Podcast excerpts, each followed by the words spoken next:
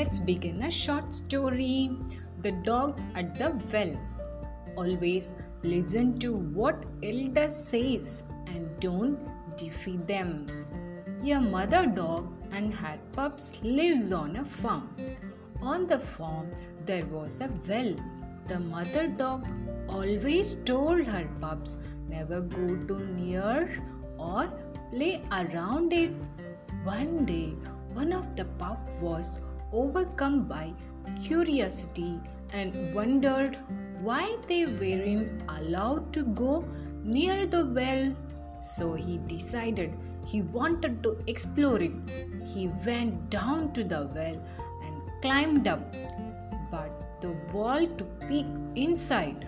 In the well, he saw his reflection in the water but thought it was another dog. The little pup got angry when his reflection was imitating him, so he decided to fight it. A little pup jumped in the well only to find there was no dog. He began to bark and bark until the farmer came to rescue him. The pup had learned his lesson and never went back to the well again.